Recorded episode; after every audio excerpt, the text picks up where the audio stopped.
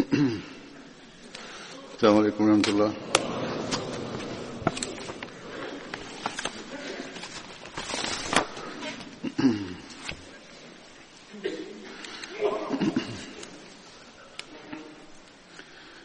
أشهد أن لا إله إلا الله وحده لا شريك له وأشهد أن محمدا عبده ورسوله أما بعد فأعوذ بالله من الشيطان الرجيم بسم الله الرحمن الرحيم الحمد لله رب العالمين الرحمن الرحيم مالك يوم الدين إياك نعبد وإياك نستعين اهدنا الصراط المستقيم صراط الذين أنعمت عليهم غير المغضوب عليهم ولا الضالين. இன்று நான் கூறவிருக்கிற பத்ர் சஹாபாக்குள் முதலாவது ஹதரத் ஹுசைன் பின் ஹாரிஸ் உடையது. ஹதரத் ஹுசைனுடைய தாயார் சுஹைலா பின் கசாயி ஆகும். இவர் பனு முத்தலிபுடைய அப்தே பனாஃப் கோத்திரத்தை சார்ந்தவர். இவர் தமது இரு சகோதரர்களான துஃபைல் மற்றும் அபு உபைதாவுடன் சேர்ந்து மதினாவுக்கு இடம்பெயர்ந்தார்கள். இவர்களுடன் மிஸ்தா பின் உசாசா மற்றும் அப்பாத் பின் முத்தலிப் ஆகியோர் இருந்தார்கள். மதினாவில் ஹதரத்து அப்துல்லா பின் சலமா அஜிலானி வீட்டில் தங்கினார்கள். ஒரு அறிவிப்பின்படி ஹதரத்து ரசூலுல்லாஹி ஸல்லல்லாஹு அலைஹி வஸல்லம் அவர்கள் ஹதரத்து ஹுசைன் மற்றும் அப்துல்லா பின் சுபைர் இருவருக்கும் இடையில் சகோதரத்துவத்தை ஏற்படுத்தினார்கள். முகமது பின் இஸ்ஹாக் உடைய அறிவிப்பின்படி ஹதரத் ஹுசைன் பத்ர் உஹது உட்பட எல்லா போர்களிலும் ஹதரத் ரசூலுல்லாஹி ஸல்லல்லாஹு அலைஹி வஸல்லம் அவர்களுடன் கலந்து கொண்டார். ஹதரத் ஹுசைனுடைய இரு சகோதரர்கள் ஹதரத் ஒபேதுல்லா மற்றும் ஹசரத் துஃபைல் இருவரும் கூட பத்ர் போரில் கலந்து கொண்டார்கள். இவரது மரணம் ஹிஜ்ரி 32 நடந்தது. ஹதரத் ஹுசைனுடைய மகன் பெயர் அப்துல்லா. மகள்கள் ஹதீஜா மற்றும் ஹிந்த் ஆவார்கள். இவர்களும் இஸ்லாத்தை ஏற்றிருந்தனர். கைபர் போரில் ஹதரத் ரசூலுல்லாஹி ஸல்லல்லாஹு அலைஹி வஸல்லம் அவர்கள் இவருக்கு 100 வசக்கு தானியம் வழங்கினார்கள். ஒரு வசக் என்பது 60 சாவு ஆகும். ஒரு சாவு என்பது 2.5 சேருக்கு சமமானது அல்லது சற்று குறைவாக இருக்கும். இவ்வாறு 375 மண் அளவு தானியம் வழங்கினார்கள். ஹதரத் சஃப்வான் ரலியல்லாஹு அன்ஹு உடைய தந்தையார் வஹா பின் ரபியாகும். இவர் இரண்டாவது சஹாபி. ஹதரத் சஃப்வானுடைய சுட்டு பெயர் அபு அம்ராகும். இவர் பனு ஹாரிஸ் கோத்திரத்தை சார்ந்தவர். இவரது தந்தையார் பெயர் வஹப் பின் ரபியா ஆகும். இவரது பெயர் ஒரு அறிவிப்பில் உஹைப் என்றும் வருகிறது. இவரது தாயார் பெயர் தாத் பின் அஜ்தம் ஆகும். இவர் பைதா என்ற பெயரால் பிரபல்யமாக இருந்தார். இதனால் சவ்வானை இபனு பைதா என்றும் கூறப்படுகிறது. இவர் ஹதரத் சஹல் மற்றும் சுஹைலுடைய சகோதரர் ஆவார். இருவரும் தவிர இவரும் ஒரு சகோதரர் ஆவார். சஹல் மற்றும் சுஹைலிடமிருந்து ரசூலுல்லாஹி ஸல்லல்லாஹு அலைஹி வஸல்லம் அவர்கள் மஸ்ஜித் நபியுடைய நிலைத்து வாங்கினார்களே அவர்கள் அல்ல. ஹதரத் ரசூலுல்லாஹி ஸல்லல்லாஹு அலைஹி வஸல்லம் ஹதரத் சஃப்வானை ராஃபி பின் மல்லாவுடன் சகோதரத்துவத்தை ஏற்படுத்தினார்கள். ஒரு அறிவிப்பின்படி ரபியா பின் அஜ்லானுடன் சகோதரத்துவத்தை ஏற்படுத்தியிருந்தார்கள். இவரது மரணம் பற்றி பல்வேறு கருத்துக்கள் உள்ளன. சிலர் சஃப்வான் பத்ர் போரில் தைமா பின் அதி ஷஹீதாக்கினார் என்றும், ஒரு அறிவிப்பின்படி பத்ர் போரில் இவர் ஷஹீத் ஆகவில்லை, மாறாக பத்ர் போர் உட்பட எல்லா போர்களிலும் ஹதரத் ரசூலுல்லாஹி ஸல்லல்லாஹு அலைஹி வஸல்லமுடன் கலந்து கொண்டார் என்றும் வருகிறது. ஹதரத் சஃப்வான் பற்றி ஒரு அறிவிப்பில் வருகிறது, இவர் பத்ர் போருக்கு பிறகு மக்காவிற்கு திரும்பிச் சென்றார். சில காலம் கழித்து மீண்டும் இடம்பெயர்ந்து மதீனா சென்றார். அறிவிப்புகளில் இவ்வாறு காணப்படுகிறது, இவர் மக்கா வெற்றி வரை மக்காவில் இருந்தார். ஹதரத் இப்னு அப்பாஸ் அறிவிக்கின்றார்கள், ஹதரத் ரசூலுல்லாஹி ஸல்லல்லாஹு அலைஹி வஸல்லம் அப்துல்லா பின் ஜஹஷுடன் சென்ற குழுவுடன் அப்ஷாவுக்கு அனுப்பி வைத்தார்கள். சிலர் அறிவிப்பின்படி இவரது மரணம் ஹிஜ்ரி 18 நடந்தது என்றும், 30 ஹிஜ்ரியிலும் என்றும், 38 ஹிஜ்ரியிலும் என்றும் வருகிறது. எவ்வாறு இருப்பினும் இவர் பது சஹாபாக்களில் ஒருவராவார் என்று எல்லா வகையிலும் நிரூபணமாகிறது. அடுத்த சஹாபி முபஷிர் பின் அப்துல் முன்சிர் ஆவார். ஹதரத் முபஷிர் உடைய தந்தையார் பெயர் அப்துல் முன்சிர், இவரது தாயார் பெயர் நசீபா பின் சயித் ஆகும். இவர் ஹவுஸ் கோத்திரத்தினுடைய ஒரு பிரிவான பனு அமர் பின் ஹவுஸை சார்ந்தவர். ஹதரத் ரசூலுல்லாஹி ஸல்லல்லாஹு அலைஹி வஸல்லம் அவர்கள் முபஷிர் பின் அப்துல் முன்சிர் ஹதரத் ஆக்கில் பின் அபு புகைருடன் சகோதரத்தை ஏற்படுத்தினார்கள். ஹதரத் ஆக்கில் பின் அபு புகைர் ரலியல்லாஹு மற்றும் முஜஸ்ஸா பின் ஜியாத் இருவருக்கும் இடையில் சகோதரத்துவம் ஏற்படுத்தியதாகவும் கூறுகின்றனர். எவ்வாறு இருப்பினும் இவர் பத்ர் சஹாபிகளில் ஒருவராவார். அதே போரில் ஷஹீதுமானார். ஹதரத் சாயில் பின் அபு லுபாபா என்ற ஹதரத் முபஷிருடைய சகோதரர் அபு லுபாவின் மகன் ஆகிய சஹாபியிடமிருந்து அறிவிக்கப்படுகிறது, ஹதரத் ரசூலுல்லாஹி ஸல்லல்லாஹு அலைஹி வஸல்லம் முபஷிர் பின் அப்துல் முன்சிர் அவர்களுக்கு போர் பொருள்களை நிர்ணயித்தார்கள். நோமான் பின் அதி அவர்கள் வாங்கி கொண்டு வந்தார்கள். சகோதரர் மற்றும் சகோதரின் மகனுக்கும் பங்கு கிடைத்தது. மதீனா ஹிஜ்ரத்தின் போது இடம்பெயர்ந்தவர்களில் அபு சலமா பின் அப்துல் அசத் மற்றும் ஆமீர் பின் ரபியா ஹதரத் அப்துல்லா பின் ஜஹஷ் அவரது சகோதரர் அபு அஹமது பின் ஜஹஷ் ஆகியோர் கபா என்ற இடத்தில் முபஷிர் பின் அப்துல் முன்சியிடம் தங்கினார்கள். இடம்பெயர்ந்து கால்நடையாக வந்தவர்கள் அவர்களிடம் தங்கினார்கள்.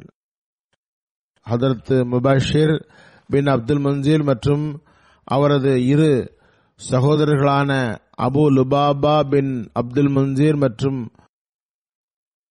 ரிபா பின் அப்துல் முன்சிருடன் பத்ர் போரில் பங்கு பெற்றார். ஹதரத் ரிபா பைத்தே அக்பாவில் கலந்து கொண்ட 70 அன்சார்களுள் ஒருவர். அதுபோன்று பத்ர் மற்றும் உஹது போர்களில் கலந்து கொண்டார். உஹது போரில் ஷஹீதானார்.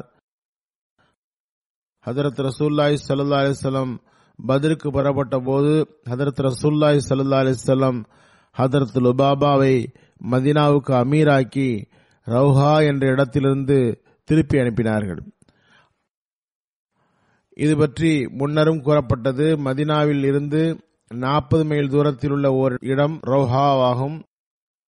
ஆனால் ஹதரத் ரசூலுல்லாஹி ஸல்லல்லாஹு அலைஹி வஸல்லம் அவருக்கும் போர் பொருள்களில் இருந்து பங்கு நிர்ணயித்தார்கள். அல்லாமா இப்னு இஸ்ஹாக் அறிவிக்கின்றார்கள், Mubashir bin Abdul முன்சிர் Banu Amr bin house கோத்திரத்தை சார்ந்தவர். பத்ரில் ஷஹீதான அன்சாரி சஹாபாக்களுள் ஒருவராவார்.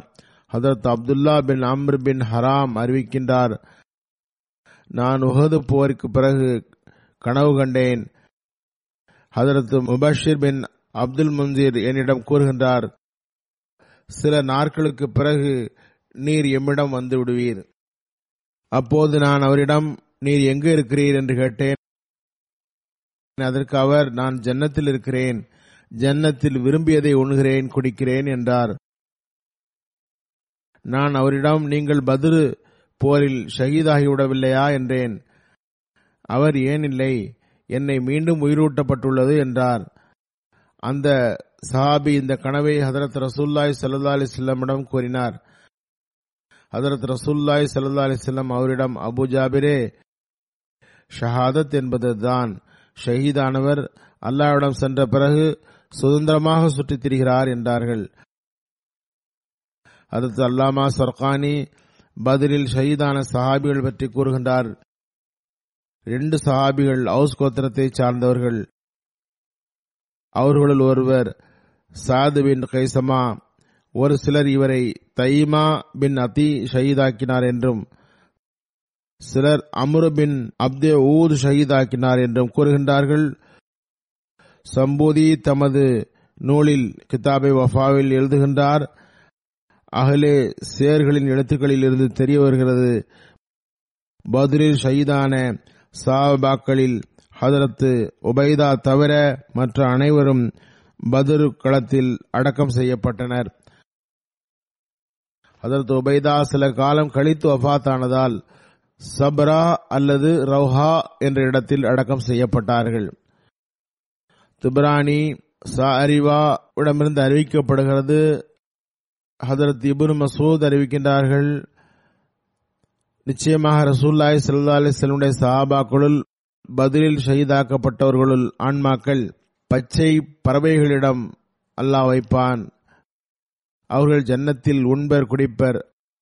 அதே நிலையில் இருக்கும் நிலையில் அவர்களிடம் இறைவன் திடீரென்று ஒரு நாள் முன் தோன்றி, என் அடியார்களே, நீங்கள் என்ன விரும்புகிறீர்கள் என்று கேட்பான். அவர்கள், இந்த ஜன்னத்தை விட வேறு ஏதாவது உள்ளதா என்பர். அல்லாஹ் மீண்டும் மீண்டும் அவர்களிடம், உங்களுக்கு என்ன வேண்டும் என்று கேட்பான். அப்போது 4வது முறை கேட்டதும் அவர்கள், எமது ஆன்மாவை எமது உடலுக்கு மீண்டும் திருப்பி அனுப்பு, அதன் மூலம் நாங்கள் முன்னர் ஷஹீதானது போன்று மீண்டும் ஷஹீதாக ஆக்கப்படுவதற்காக அவ்வாறு செய்க என்பார். பிறகு அடுத்த சஹாபி வரக்கா பின் யாஸ் ஆவார். ஹதரத் வரக்கா இவருடைய பெயர் பற்றியும் கருத்து வேறுபாடுகள் காணப்படுகின்றன. வரக்கா என்ற பெயருடன் வத்தஹா மற்றும் வத்கா என்றும் வந்துள்ளது. ஹதரத் வரக்காவினுடைய தந்தையின் பெயர் யாஸ் பின் அம்ராகும். இவர் அன்சார்களின் கஸ்ரஜ் கோத்திரத்துடைய ஒரு கிளையான பனு லுதான் பின் கனம் கோத்திரத்தை சார்ந்தவர். அல்லாமா இப்னு இஸ்ஹாக்குடைய அறிவிப்பு கிணங்க ஹதரத் வரக்கா உடைய 2 சகோதரர்கள் ரஃபி மற்றும் ஹதரத் அம்ருடன் பத்ரு போரில் கலந்து கொள்ளும் வாய்ப்பை பெற்றிருந்தார். ஹதரத் வரக்காவுக்கு பத்ரு போர் தவிர உஹது, அகழ் போர்களிலும் மற்ற எல்லா போர்களிலும் ஹதரத் நபிகள் நாயகம் ஸல்லல்லாஹு அலைஹி வஸல்லம் அவர்களுடன் கலந்து கொள்ளும் வாய்ப்பு கிடைத்தது. இவரது ஷஹாதத் யமாமா போரின் நாளில் ஹதரத் அபூபக்கருடைய ஹிலாஃபத்தில் ஹிஜ்ரி 11 நடந்தது. அடுத்த சஹாபி முஹஸ்ஸஸ் பின் நஸ்லாஹ். இவரது தந்தையார் நுஸ்லா பின் அப்துல்லா வாவார். இன்னொரு கூற்றின்படி இவரது தந்தையார் பெயர் வஹப் ஆகும். இவரது சுட்டு பெயர் அபு நுஸ்லாவாகும். இவர் வெள்ளை நிறமும் அழகிய முக அமைப்பும் கொண்டவர். இவரது பட்டம் குஹைராவாகும். இவர் அக்ரப் என்ற பெயராலும் அழைக்கப்பட்டார். இவர் பனு அப்தே ஷம்சுடைய நட்பு கோத்திரத்தை சார்ந்தவர். சிலர் பனு அப்தே அஷ்ஹல் உடைய நட்பு கோத்திரத்தை சார்ந்தவர் என்றும் கூறுகின்றார்கள். ஹதரத் மாரிஸ் மற்றும் அக்ரப் 2 பெயர்களும் இவருக்கு உண்டு. இவர் மக்காவில் பனு கனம் பின் தௌதான் கோத்திரத்தை சார்ந்தவர். இந்த கோத்திரம் முஸ்லிம் ஆகியது. இந்த கோத்திரத்தின் ஆண் பெண்கள் அனைவரும் மதினாவுக்கு ஹிஜ்ரத் செய்ய வாய்ப்பு பெற்றிருந்தார்கள். அவர்களுள் மாரிஸ் பின் நுஸ்லாவும் அடங்குவார். வாக்கிதி எடுகின்றார், இப்ராஹிம் பின் இஸ்மாயில் கூற கேட்டேன், சரா நாளில் சீகரஸ் போரில், அதாவது ஹிஜ்ரி 6ஆம் ஆண்டு நடந்த போரில் ஹதரத்து மாரிஸ் பின் நுஸ்லாவை தவிர பனு அப்துல்லாவுடைய வீட்டில் வேறு எவரும் வெளியே வரவில்லை. ஹதரத் முஹம்மது பின் மஸ்லமா ஒரு குதிரையில் சென்றிருந்தார். அதன் பெயர் துல்லமாவாகும்.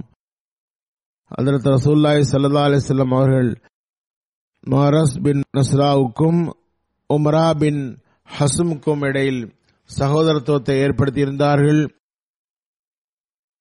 இவர் பத்ரு, உஹது, அகழ் ஆகியவற்றில் கலந்து கொண்டார். சாலிபின் வாக்கி அவர்களின் கருத்தின்படி சாலிபின் கைசானிடமிருந்து அறிவிக்கப்படுகிறது. மாரிஸ் பின் நஸ்லா கூறினார், நான் கனவில் அடிவானத்தை பார்த்தேன். அது எனக்காக திறக்கப்பட்டது. நான் அதில் நுழைந்து விட்டேன். அதிலிருந்து 7ஆம் வானம் வரை போய்விட்டேன். பிறகு சிதறத்துல் முன்தஹா வரை சென்று விட்டேன். அங்கு என்னிடம் இதுதான் உனது இலக்கு என்று கூறப்பட்டது. மாரிஸ் கூறுகின்றார், நான் அபூபக்கர் சித்தீக்கிடம் கனவு விளக்கம் கேட்டேன். அன்னார் கனவு விளக்கம் அளிப்பதில் நிபுணராக இருந்தார்கள். அவர்கள் என்னிடம், உமது சஹாதத்தின் நற்செய்தியாகும் இது என்றார்கள். பிறகு ஒரு நாள் அவர்கள் ஷஹீதாக்கப்பட்டார்கள். அவர்கள் ஹதரத் ரசூலுல்லாஹி ஸல்லல்லாஹு அலைஹி வஸல்லம் உடன் சுராவுடைய நாளில் காபா என்ற இடத்திற்கு சென்றார்கள். இதனை சீகரஸ் போர் என்றும் கூறப்பட்டது. இது ஹிஜ்ரி 6ஆம் ஆண்டு நடந்தது. உமர் பின் உஸ்மான் யாசி அறிவிக்கின்றார்கள், முஅஸ்ஸிஸ் பின் நுஸ்லா பத்ர் போரில் கலந்து கொண்டார். அப்போது அவருக்கு 31 அல்லது 32 வயது இருக்கும். அவர் ஷஹீதான போது 37 அல்லது 38 வயது இருக்கும். ஹதரத் மாரிஸ் உடைய ஷஹாதத் சம்பவம் இவ்வாறு கூறப்படுகிறது. ஹதரத் யாஸ் பின் சல்மா அவர்கள் சீகரஸ் போர் பற்றி கூறுகின்றார்கள், எனது தந்தை என்னிடம் கூறினார், ஹுதைபியா நிகழ்ச்சிக்கு பிறகு நாங்கள் மதினாவுக்கு திரும்புவதற்காக வெளிப்பட்ட போது நாங்கள் ஓரிடத்தில் தங்கினோம். எங்களுக்கும் பனு லுஹியானுக்கும் இடையில் ஒரு மலை இருந்தது. அவர்களோ இணை வைப்பவர்களாவர். ஹதரத் ரசூலுல்லாஹி ஸல்லல்லாஹு அலைஹி வஸல்லம் அவர்கள் அந்த மலையில் இரவு நேரம் ஏறி ரசூலுல்லாஹி ஸல்லல்லாஹு அலைஹி வஸல்லம் மற்றும் சஹாபாக்களுக்காக அப்பகுதியை நோட்டமிடவும், எதிரிகள் தாக்க வராமல் இருக்க பாதுகாப்பு நோக்கில் உளவு பார்க்கவும் நிறுத்தி வைக்கப்பட்ட அம்மக்களுக்காக அவர்களின் மன்னிப்புக்காக துவா செய்தார்கள். அதற்கு சல்மா பின் அக்வா கூறுகின்றார், நான் அந்த இரவில் 2-3 முறை அம்மலையில் ஏறினேன். பிறகு மதினா வந்து சேர்ந்தோம். அதற்கு ரசூலுல்லாஹி ஸல்லல்லாஹு அலைஹி வஸல்லம் உடைய ரபா என்ற பெயருள்ள அடிமையிடம் ஒட்டகம் அனுப்பினார்கள். ரபா ரசூலுல்லாஹி ஸல்லல்லாஹு அலைஹி வஸல்லம் உடைய ஒரு அடிமை. அந்த அடிமையும் நானும் தல்ஹாவின் குதிரையின் மீது ஏறி வெளியில் வந்தோம். நான் ஒட்டகங்களுடன் சேர்ந்து அக்குதிரையை தண்ணீர் புகட்ட சென்றேன். விடிந்ததும் அப்துர் ரஹ்மான் பசாரி என்பவர் ஹதரத் ரசூலுல்லாஹ்வுடைய ஒட்டகத்தின் மீது தாக்குதல் தொடுத்தார். ஒரு கோத்திரமும் அத்துடன் பகை வீரர்களும் இருந்தார்கள். கால்நடைகளை குரல் கொடுத்து அனைத்தையும் கூட்டிச் சென்றார்கள். அதன் மேய்ப்பர்களை வெட்டினார்கள். அறிவிப்பாளர் கூறுகின்றார், நான் கூறினேன், ரபா, ஒரு குதிரையை பிடி, தல்ஹா பின் ஒபைதுல்லாவிடம் கொண்டு சேர். நான் ரசூலுல்லாஹி ஸல்லல்லாஹு அலைஹி வஸல்லம் அவர்களுக்கு செய்தியை சேர்க்க வேண்டியுள்ளது. இணை வைப்பவர்கள் அன்னாரது கால்நடைகளை களவாடி சென்றுவிட்டனர். பிறகு நான் மதினாவின் பக்கம் திரும்பி ஒரு மேட்டின் மீது நின்றவாறு யா சுபாஹா, யா சுபாஹா என்று குரல் கொடுத்தேன். இந்த வார்த்தை அரபிகளிடம் எதிரிகள் மற்றும் களவாடுபவர்கள் நம்மை நெருங்கும் காலை வேளையில் கூறப்படும். அத்துடன் முரசு கொட்டப்படும் அல்லது உரத்த குரலில் உதவி கோரப்படும். அதனை கேட்டு உதவி செய்யக்கூடியவர்கள் உடனே வர வேண்டும், வந்து அவர்களை எதிர்க்க வேண்டும் என்பதற்காக அவ்வாறு செய்யப்படும்.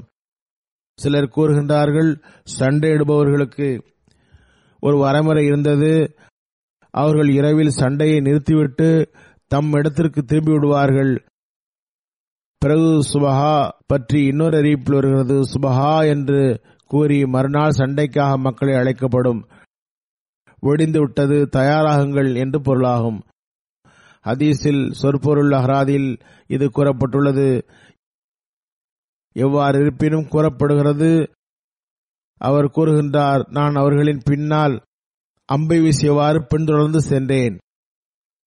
நான் ஒரு போர் பாடலை பாடிக்கொண்டு சென்றேன். அனபுனு அக்வாய் யோமர் ரசா, நான் அக்பாவின் மகனாவேன், இந்த நாள் இழிந்தவர்களுக்கு அழிவின் நாளாகும் என்று கூறிக்கொண்டே சென்றேன். நான் எவரை சந்தித்தாலும் அவர் மீது அம்பு எய்தேன். அந்த அம்பு வெளிப்பட்டு அவர்களின் தோள்களை சென்றடைந்தது. அனபுனு அக்வாய் யோமர் ரசா, நான் அக்வாவின் மகன், இந்த நாள் இழிந்தவர்களின் அழிவின் நாளாகும் என்று கூறிக்கொண்டே சென்றேன். கூறுகின்றார், அல்லாஹின் மீது ஆணையாக நான் அம்புகளை விட்டுக்கொண்டே அவர்களை காயமுற செய்து கொண்டே சென்றேன். என் முன் குதிரைகள் எவராவது வந்தால் நான் ஏதாவது மரத்தில் சென்று கீழே அமர்ந்து கொள்வேன். அங்கிருந்து அம்பு விட்டு அவரை காயமுறச் செய்வேன். இவ்வாறு முன்னேறி செல்ல செல்ல மலை வழிப்பாதை குறுகலாகிக் கொண்டே சென்றது. அந்த குறுகிய வழியில் நுழைந்து அம்மலையின் மீது ஏறி கல்லை வீசினேன். ஹதரத் நபியல்லாஹு ஸல்லல்லாஹு அலைஹி வஸல்லம் கால்நடைகளை களவாடி சென்றவர்கள் மீது தனித்து நின்று தாக்குதல் தொடுத்துக்கொண்டே அவர் சென்றார். வழியில் அம்பு எய்து கொண்டே சென்று பிறகு மலையின் மீது ஏறி அவர்கள் மீது கற்களை வீசி தாக்கினார். கூறுகின்றார், இவ்வாறு நான் அவர்களின் பின்னால் சென்றேன்.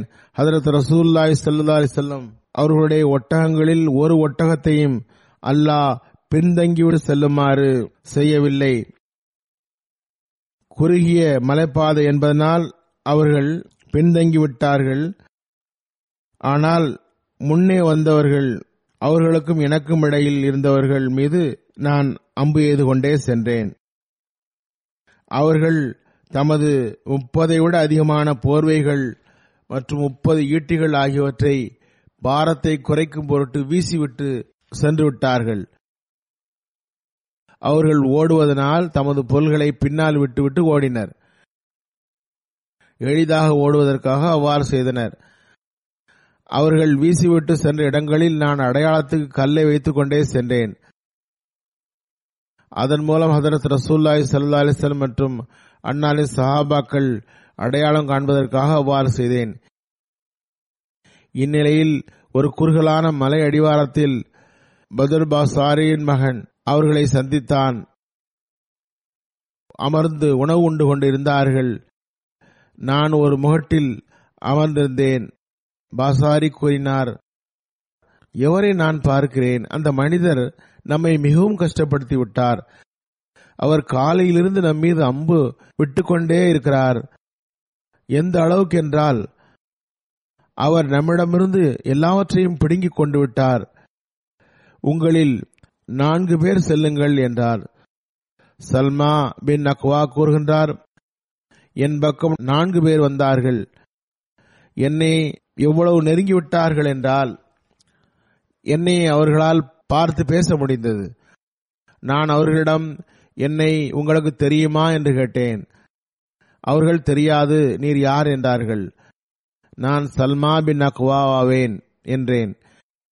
மேலும் அவர் காவிர்களிடம் கூறினார், முகமது சல்லா அலி செல்லமுடைய முகத்திற்கு கண்ணியம் அளித்த அந்த இறைவன் மீது ஆணையாக, நான் உங்களில் எவரை விரும்பினாலும் பிடிக்க முடியும். உங்களில் எவர் என்னை பிடிக்க நினைத்தாலும் பிடிக்க முடியாது. நால்வரில் ஒருவர். நாங்களும் அவ்வாறு தான் நினைக்கிறோம் என்றார். பிறகு அந்த 4 பேரும் திரும்பி சென்று விட்டனர். நான் என் இடத்தில் அமர்ந்திருந்தேன். நான் முகமது ஸல்லல்லாஹு அலைஹி வஸல்லம் உடைய குதிரைகள் முன்னால் வருவதை கண்டதும் முதலில் அவர்களில் அக்ரம் அஷதி வந்தார். பின்னால் அபு கதாதா அன்சாரி வந்தார். அதற்கு பிறகு மிக்தாத் பின் அஸ்வத் ஹிந்தி வந்தார். நான் ஹதரத் அக்ரம் என்ற மாரிசுடைய குதிரையின் கயிற்றை பிடித்தேன். அவர்கள் 4 புறமும் ஓட ஆரம்பித்தார்கள்.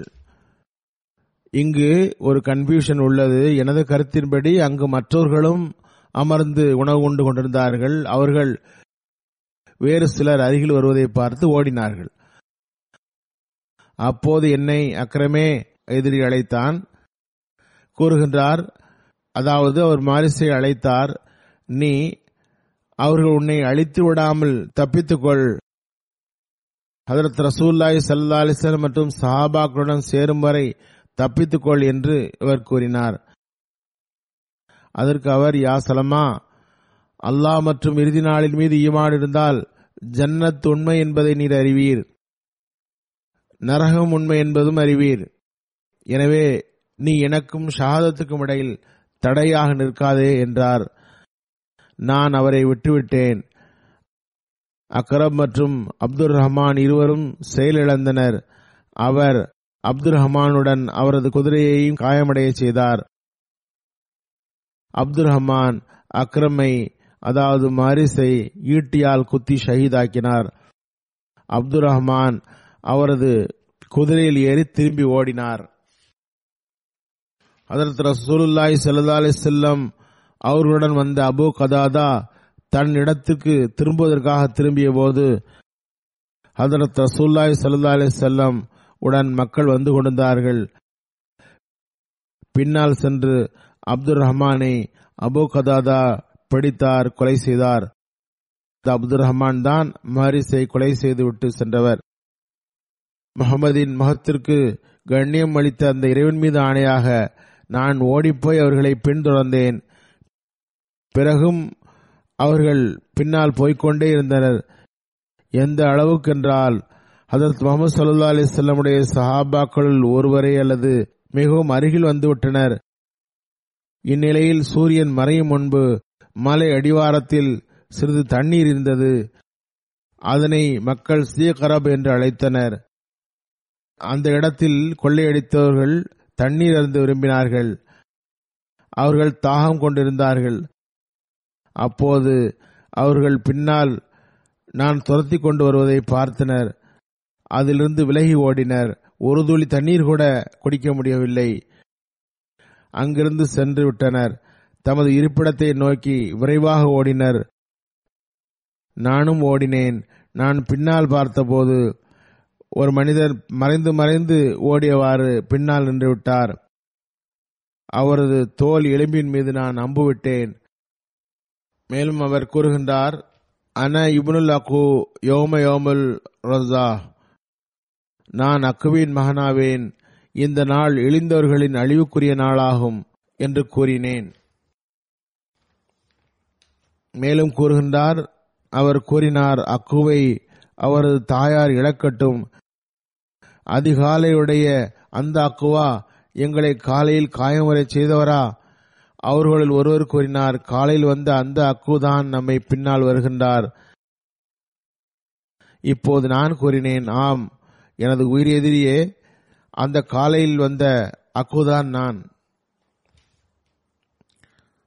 அவர்கள் தமது இரு குதிரைகளை கூடாரத்துக்கு வழியில் விட்டிருந்தனர். அவற்றை ஓட்டிக்கொண்டு ரசூலுல்லாஹி ஸல்லல்லாஹு அலைஹி வஸல்லம் சென்றேன்.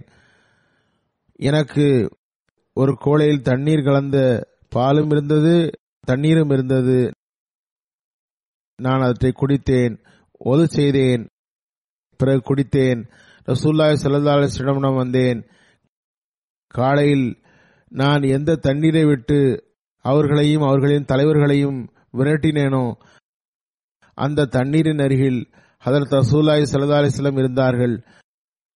நான் பார்த்தேன், ஹதரத் ரசூலுல்லாஹி ஸல்லல்லாஹு அலைஹி வஸல்லம் மற்றும் இணை வைப்பவர்கள் ஓட்டிச் சென்ற ஒட்டகங்களையும் பார்த்தேன். ஹதரத் பிலால் நான் பறித்து வந்த அந்த ஒட்டகங்களில் ஒன்றை அறுத்தார்கள். ஹதரத் ரசூலுல்லாஹி ஸல்லல்லாஹு அலைஹி வஸல்லம் அவர்களுக்காக ஈரல் மற்றும் முதுகின் மேடு மாம்சத்தால் நிறைந்த பகுதியை தயார் செய்து கொண்டிருந்தார். நான் கூறினேன், அல்லாஹ்வின் தூதரே, என்னுடன் உங்களுடன் வந்துள்ளவர்களில் 100 பேரை தேர்ந்தெடுத்து அனுமதி வழங்கினால் அவர்களை பின்தொடர்ந்து கொலை செய்து விடுகிறேன். எந்த கோத்திரத்துக்காக அவர்கள் களவாடி சென்றார்களோ அவர்களுக்கு தகவல் தெரிவிக்கும் கூட எவரும் மிஞ்ச மாட்டார்கள். ரசூலுல்லாஹி ஸல்லல்லாஹு அலைஹி வஸல்லம் வெளிப்படையாக சிரித்தார்கள். நெருப்பின் வெளிச்சத்தில் அவர்களின் அருளுக்குரிய பற்கள் கூட தெரிந்தன. அன்னார் கூறினார்கள், சலமா, நீர் அதனை செய்ய முடியும் என்று கருதுகிறீரா? அனைவரும் அவர்கள் வீடு திரும்பும் முன் கொல்ல முடியுமா? நான் கூறினேன், ஆம், உங்களுக்கு கண்ணியம் அளித்த இறைவன் மீது ஆணையாக. அன்னார் கூறினார்கள், அவர்கள் இப்போது கத்துஃபானுடைய தலைநகருக்கு போய்விட்டார்கள். இன்னொரு ரிவாயத்தில் வருகிறது, அந்த வார்த்தையை கூறப்பட்டுள்ளது, சல்மா பின் அக்கு ஹதரத் ரசூலுல்லாஹி ஸல்லல்லாஹு அலைஹி வஸல்லமிடம் இணை வைப்பவர்களை பின்தொடர அனுமதி கேட்டார். ஹதரத் ரசூலுல்லாஹி ஸல்லல்லாஹு அலைஹி வஸல்லம் கூறினார்கள், யா இப்னு அக்குவே, நீ வெற்றி பெற்ற பிறகு அவர்களை போகவிடும், கண்டும் காணாமல் விட்டுவிடும், இனி பின்தொடர்ந்து என்ன பயன்? அவரது போருக்கு இது ஒரு முன்மாதிரியாகும். அவர் தன்னந்தனியாக போரிட்டார். ஹதரத் மாஸ்டர்ஸ் வந்து அவர்களுடன் தாக்குதல் தொடுத்தார். அவர்கள் மறைந்து எவ்வாறு அவரை செய்தாக்கினார்கள்? முதலில் அவரது குதிரைகளை பிடித்து தள்ளினார்கள். தப்பிவிட்டார். ஆனால் தாக்குதல் தொடுத்தார்கள். அன்னால் ஷஹீதாகிவிட்டார். ஒன்று ஹதரத் மாஸ்டர்ஸ் உடைய ஷஹாதத் சம்பவம், இரண்டாவது அவரது வீரம் மற்றும் யுத்தம் வரை தெரிய வருகிறது. அக்கு எவ்வாறு அவர்களின் தலைவிடமிருந்து பொருள்களை பறித்தார். இதில் இன்னொரு முக்கியமான விஷயம் என்னவென்றால், பொருள்களை திரும்ப பெற்றதும் நான் பின்தொடர்ந்து சென்று அவர்களை கொலை செய்கிறேன் என்று சொல்லியும் ஹதரத் ரசூலுல்லாஹி ஸல்லல்லாஹு அலைஹி வஸல்லம் கூறினார்கள், போகவிடுங்கள், பொருள் வந்துவிட்டது, அவர்களை போகவிடுங்கள். இதுதான் ரசூலுல்லாஹி ஸல்லல்லாஹு அலைஹி வஸல்லமுடைய நடைமுறை. ஏனென்றால் அன்னாருக்கு கொலை செய்வது நோக்கமாக இருக்கவில்லை. அந்த தலைவர்களை தாக்கி அவர்கள் எடுத்து சென்ற பொருள்களை திரும்ப வாங்க வேண்டும். அனைவரும் காயமுற்று தப்பி ஓடும் நிலையில் எந்த யுத்தமோ கொலையோ செய்ய அவர்கள் விரும்பவில்லை. எவ்வாறு இருப்பினும் அவர் கூறினார், ஹதரத் ரசூல் கரீம் ஸல்லல்லாஹு அலைஹி வஸல்லம் அவரிடம், அவர்களை விட்டுவிடு, அவர்கள் போகட்டும் என்று கூறினார்கள். அவர்கள் ஹத்பானுடைய ஒரு மனிதர் வந்தார். அவர் கூறினார், இன்ன மனிதர் அவர்களுக்காக ஒட்டகம் அறுத்தார். அதன் தோலை உரித்து கொண்டிருக்கும் பொழுது புழுதி வந்தது. அவர்கள் வந்துவிட்டார்கள் என்று கூறினார். உடனே அவர்கள் அங்கிருந்து ஓடிவிட்டனர். விடிந்ததும் ஹதரத் நபி ஸல்லல்லாஹு அலைஹி வஸல்லம் கூறினார்கள், இன்று நம்முடைய மிகச்சிறந்த போர் வீரர் அபூ கதாதா ஆவார்கள். கால்நடையாக சென்றவர்களில் சிறந்தவர் சலமா ஆவார்கள். அதாவது கால்நடையாக சென்று எதிரிகளை பெரும் சிரமத்திற்கு உள்ளாக்கினார்கள். மேலும் கூறுகின்றார்கள், ரசூலுல்லாஹி ஸல்லல்லாஹு அலைஹி வஸல்லம் என்னிடம் இரு பங்கு தந்தார்கள். ஒன்று வாகனத்தில் சென்றதற்காகவும், இன்னொன்று கால்நடையாக சென்றதற்கும் இரு பங்கு தந்தார்கள். பிறகு ரசூலுல்லாஹி ஸல்லல்லாஹு அலைஹி வஸல்லம் மதீனா திரும்பினார்கள். என்னை அஸ்பாவு ஒட்டகத்தில் தமக்கு பின்னால் உட்கார வைத்தார்கள். அவ்வாறு நாங்கள் சென்றோம். கூறுகின்றார், எவராலும் முந்த முடியாத அளவுக்கு ஓடக்கூடிய ஒரு அன்சாரி கூறினார், மதினா வரை ஓடுபவர் உண்டா? இப்போது யுத்தம் மற்றும் எதிரிகளுக்கு நெருக்கடி கொடுத்தல் ஆகியவற்றுக்கு இடையில் சஹாபாக்கள் தமது மனமகிழ்ச்சிக்குரிய வேலைகளையும் செய்து வந்தார்கள். ஒருவர் மற்றவருடன் சிறு சிறு அறைகோள் விடுத்தனர். நேரப்போக்கிற்கவாறு செய்தனர். எதிரிகளால் ஏற்பட்ட நிரந்தர மன அழுத்தம் குறைவதற்காக அவ்வாறு செய்தனர். எவ்வாறு இருப்பினும் அவர் கூறினார், என்னுடன் ஓட்டப்பந்தயம் வைக்க எவராவது தயாரா என்று கூறுகின்றார். அவர் மீண்டும் மீண்டும் அவ்வாறு கூறியதும் ஒருவர் அவரை சீண்டினார். நீ எந்த கண்ணியத்துக்குரியவரையும் மதிக்க மாட்டாயா? எந்த பெரியவரையும் மதிக்க மாட்டாயா? அவர் கூறினார், ஹதரத் ரசூலுல்லாஹி ஸல்லல்லாஹு அலைஹி வஸல்லம் அவர்களை தவிர எனக்கு ஹதரத் ரசூலுல்லாஹி ஸல்லல்லாஹு அலைஹி வஸல்லம் அவர்களை தவிர வேறு எவர் மீதும் பயமில்லை. அப்போது நான் கூறினேன், அல்லாஹ்வின் தூதரே, என் தாயும் தந்தையும் தங்களுக்கு அர்ப்பணம். இந்த மனிதருடன் என்னை ஓட விடுங்கள்.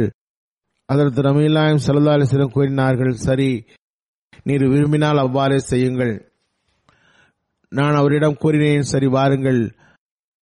நான் எனது பாதங்களை திருப்பி குதித்தவாறு ஓடத் தொடங்கினேன். ஓரிரு முறை அவர் பின் ஓடினேன். எனது எனது சக்தியை தக்க வைத்துக் கொண்டேன். மெதுவாக அவர் பின்னாலேயே ஓடினேன். பிறகு வேகமெடுத்தேன். அவரை சென்று சேர்ந்தேன். அவர் ஓடிக்கொண்டே இருந்தார். மதினாவில் எல்லோரையும் விட வேகமாக ஓடுபவராக அவர் இருந்தார். கூறுகின்றார், நான் வேகமெடுத்து அவரை பிடித்து விட்டேன்.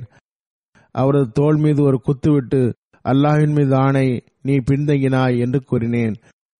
ஒரு அறிவிப்பாளர் கூறுகின்றார், எனது கருத்தின்படி அவர் கூறினார், நான் மதினா வரை அவருக்கு முன்னே சென்றேன். பிறகு 3 நாள் வரை தங்கினோம். அதற்கு பிறகு ஹஜ்ரத் ரசூலுல்லாஹி ஸல்லல்லாஹு அலைஹி வஸல்லமுடன் பிறகு கைபருக்கு சென்றோம். திப்ரி வரலாற்று நூலில் போர்களை பற்றிய சில விவரங்கள் உள்ளன.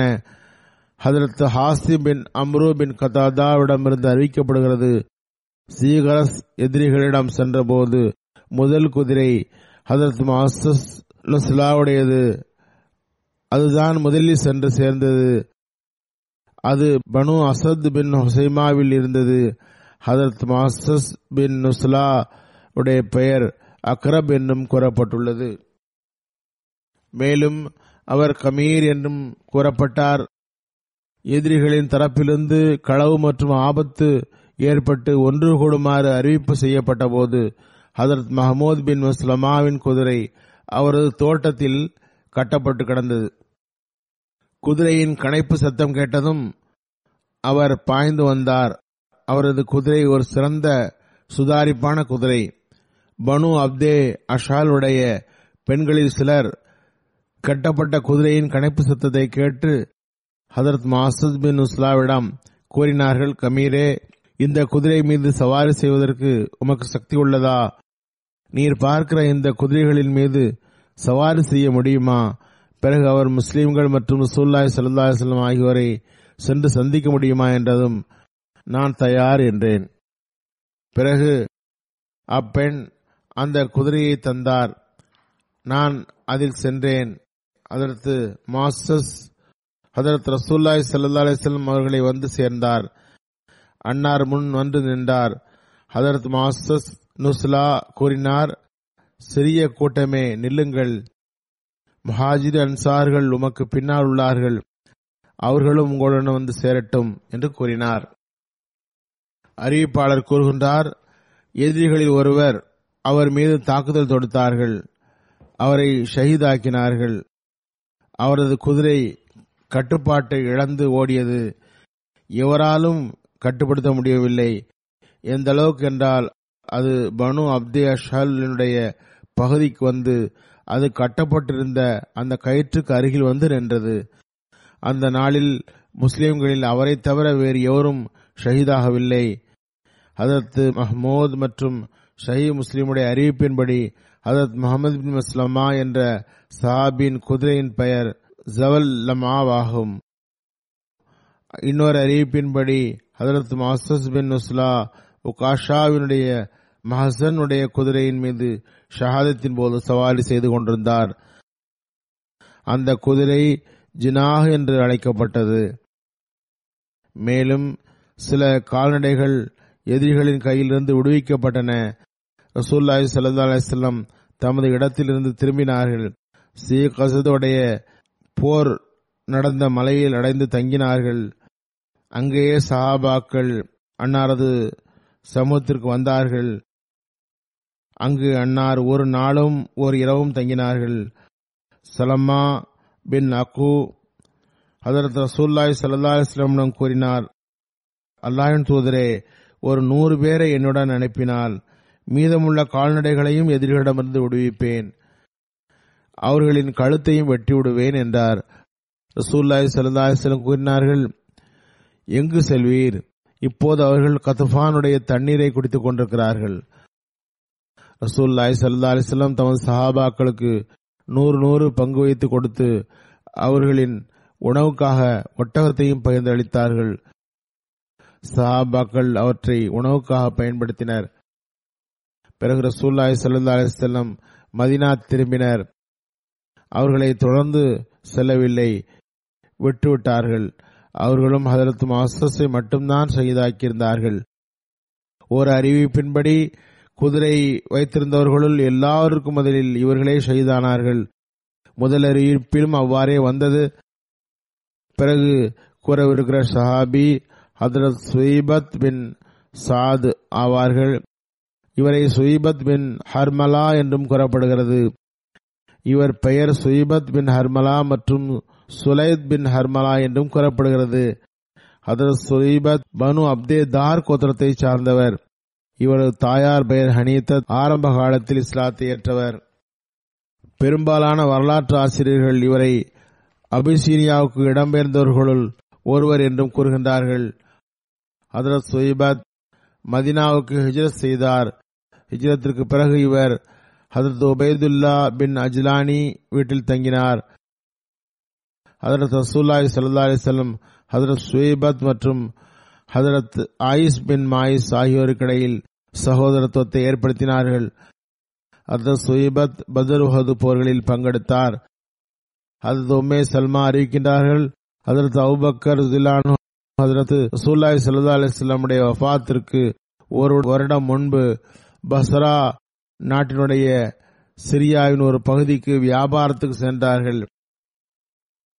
அவர்களுடன் நோமான் மற்றும் சுயீபத் பின் ஹர்மலா ஆகியோர் பயணம் செய்தனர். இருவரும் பத்ர் போரில் இருந்தார்கள்.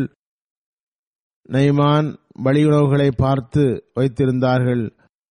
சுயீபத்துடைய இயல்பில் ஒரு குறும்பித்தனம் இருந்தது.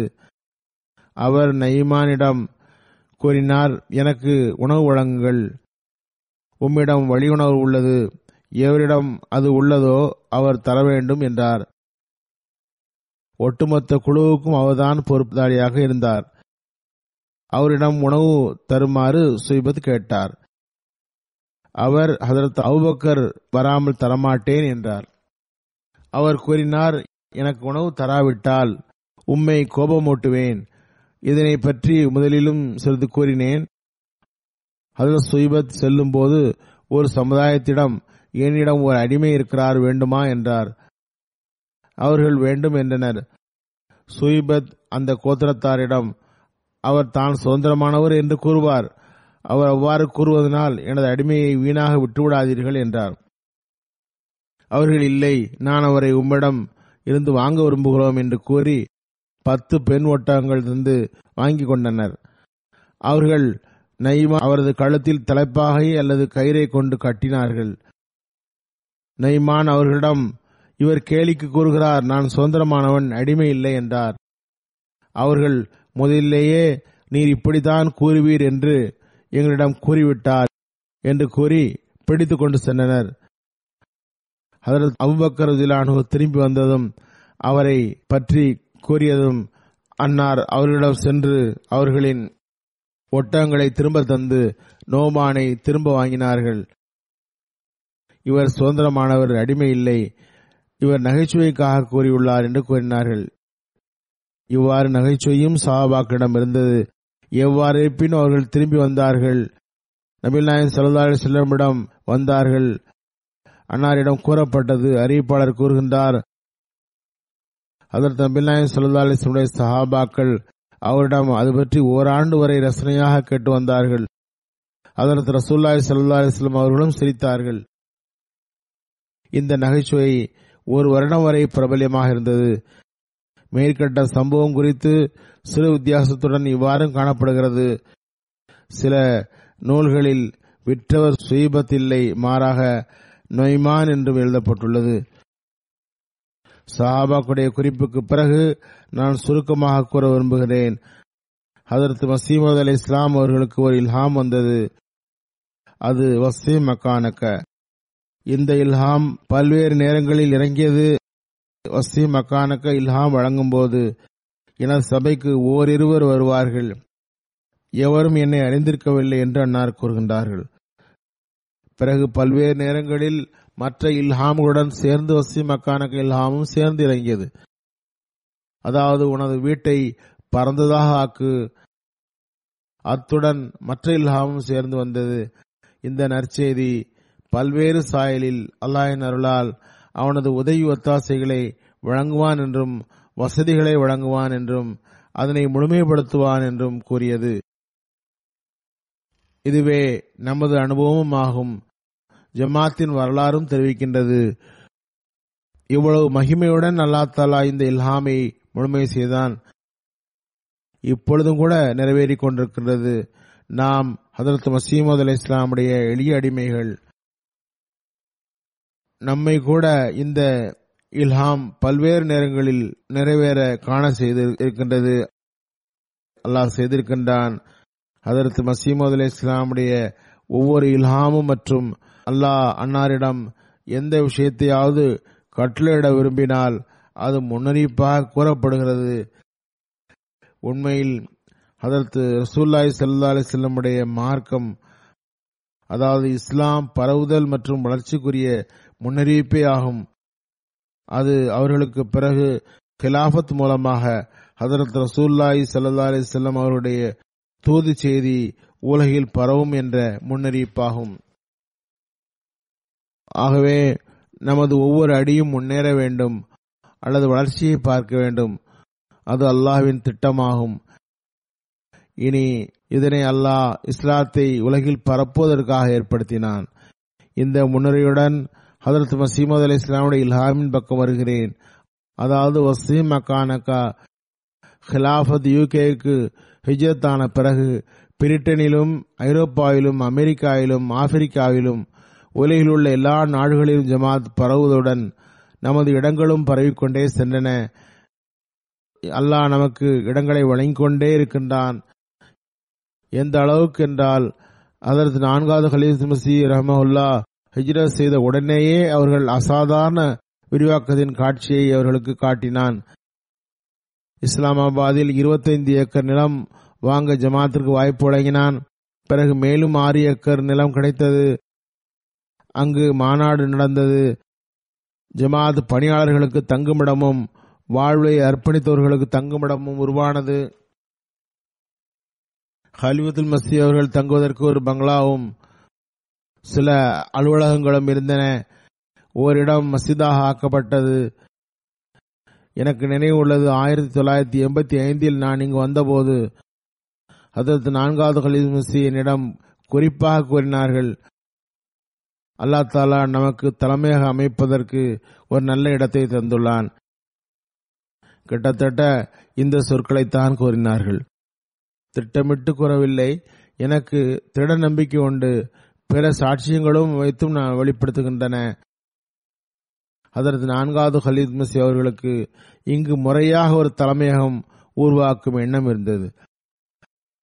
எவ்வாறு இருப்பினும் அல்லாஹ் ஒவ்வொரு பணிக்கும் ஒரு நேரத்தை நிர்ணயித்திருக்கின்றான். இப்போது அல்லாஹ் வாய்ப்பு தந்துள்ளான். இஸ்லாமாபாத்தில் புதிய கட்டடம் உருவாகியுள்ளது. சில அலுவலகங்கள் நல்ல வசதியுடன் உருவாக்கப்பட்டுள்ளன. முறைப்படி பள்ளியும் கட்டப்பட்டுள்ளது. காலத்தில் ஹலீஃபாவிற்கும் தங்குமிடமும் உருவாகியுள்ளது. மேலும் வாழ்வை அர்ப்பணித்தவர்களுக்கும் பணியாளர்களுக்கும் வீடுகள் உருவாகியுள்ளன. மேலும் உருவாகும். லண்டனில் அலுவலகங்கள் தற்காலிகமான வீடுகளுக்கு மாற்றப்பட்டு பயன்படுத்தப்பட்டன. நெருக்கடியான அறைகளில் மிகவும் சிரமத்துடன் நடத்தப்பட்டது.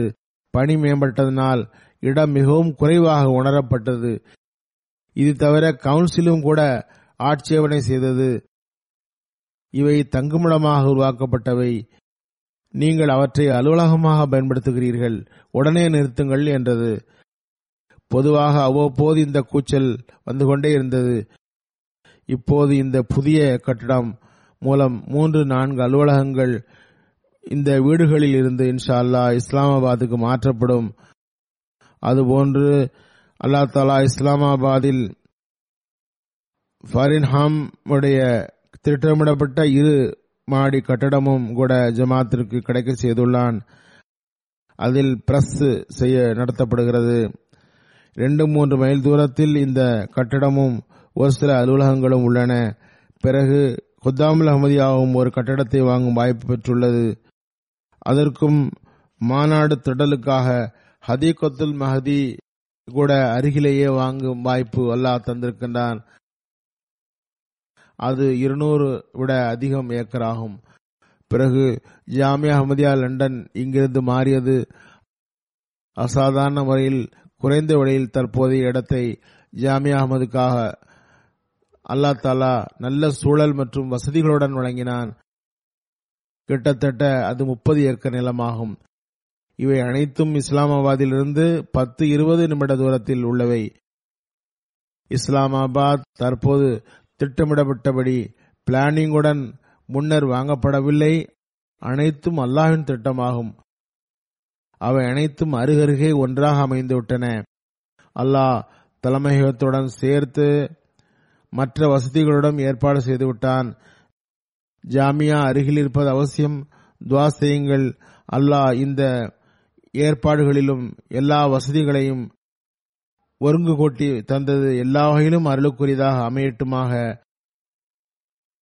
நான் ஏற்கனவே கூறியது போன்று கலீஃபத்துல் மஸீஹின் தங்குமிடமும் மற்றும் அலுவலகங்களும் அங்கு உருவாக்கப்பட்டுள்ளன. பெரிய பள்ளி உருவாகியுள்ளது. காரணம், இப்போது லண்டனில் இருந்து இன்ஷா அல்லாஹ் சில நாட்களில் இஸ்லாமாபாத்திற்கு மாறிவிடுவோம். அங்கு மாறிய பிறகு எல்லா வகையிலும் அங்கு தங்குமிடம் பர்க்கத்துக்குரியதாக அமைய துஆ செய்யுங்கள். அல்லாஹ் எப்போதும் அருள் புரிவானாக. அல்லாஹ் தஆலா இஸ்லாமாபாத்திலிருந்து இஸ்லாத்திற்கு தப்லீகை முன்னரை விட அதிகமாக விரிவுபடுத்துவானாக. இங்கு இன்னொன்றையும் தெளிவுபடுத்த விரும்புகிறேன். மஸ்ஜித் ஃபதுலுடைய அருகில் இருப்பவர்களுக்கு அகமதிகளால் உருவான டிராபிக் மற்றும் பார்க்கிங்கால் நிறைய இட நெரிசல் ஏற்படுவதாக புகார் வந்துள்ளது. எனவே புதிய இடத்தில் அருகில் இருப்பவர்களுக்கு தொழுகைக்காக இஸ்லாமாபாத் வருபவர்களால் எந்த புகாரும் வரக்கூடாது. அதற்கு இடம் தராதீர்கள். அருகிலுள்ள மக்கள் வருவார்கள். டிராபிக் உடைய கட்டுப்பாடுகளை எப்போதும் கவனத்தில் கொள்ளுங்கள். ஜும்மாவை பொறுத்தவரை நான் எப்போதும் பைத்துல் ஃபுத்தூஹில் நடத்துவேன். அமீர் சாஹிபிடம் கூறினேன், முறைப்படி ஒரு திட்டமிட்டு ஜமாத்துகளுக்கு கூறிவிடுங்கள். எந்த ஜமாத்து அல்லது மக்கள் இஸ்லாமாபாத்திற்கு ஜும்மா தொழ வருவார்களோ அவர்களும் சுற்று வட்டாரத்து மக்களும் இஸ்லாமாபாத்தில் ஜும்மா தொழலாம். எந்த பகுதி மக்களுக்கு எந்தெந்த பகுதியில் செல்ல வேண்டும் என்று பகிர்ந்து தரப்படும். இஸ்லாமாபாத்திலிருந்து 20 மைல் தூரத்தில் இருப்பவர்கள் அங்கேயே ஜும்மா தொழலாம். அங்கு ஜும்மா நடக்கும். எவ்வாறு இருப்பினும் அதன் விவரம் அமீர் சாஹிபிடமிருந்து அந்தந்த ஜமாத்துகளுக்கு கிடைக்கும். 20 மைலுக்கு அப்பால் உள்ளவர்களுக்கு எந்தெந்த ஜமாத்திற்கு செல்ல வேண்டும் என்று முறைப்படுத்தப்படும். எவ்வாறு இருப்பினும் மீண்டும் நான் கூறுகின்றேன், துஆ செய்யுங்கள். அல்லாஹ் அங்கு மாறும் திட்டத்தை எல்லா வகையிலும் பர்க்கத்துக்குரியதாக ஆக்குவானாக.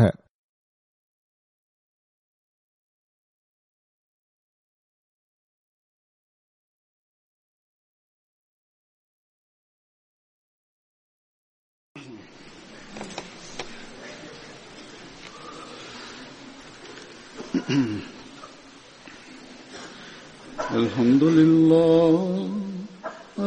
لله نحمده ونستعينه ونستغفره ونؤمن به ونتوكل عليه ونعوذ بالله من شرور أنفسنا ومن سيئات أعمالنا من يهده الله فلا مضل له ومن يضلل فلا هادي له ونشهد أن لا إله إلا الله ونشهد أن محمدا عبده ورسوله عباد الله رحمكم الله إن الله يأمر بالعدل والإحسان وإيتاء ذي القربى وينهى عن الفحشاء والمنكر والبغي يعظكم لعلكم تذكرون اذكروا الله يذكركم وادعوه يستجب لكم ولذكر الله أكبر.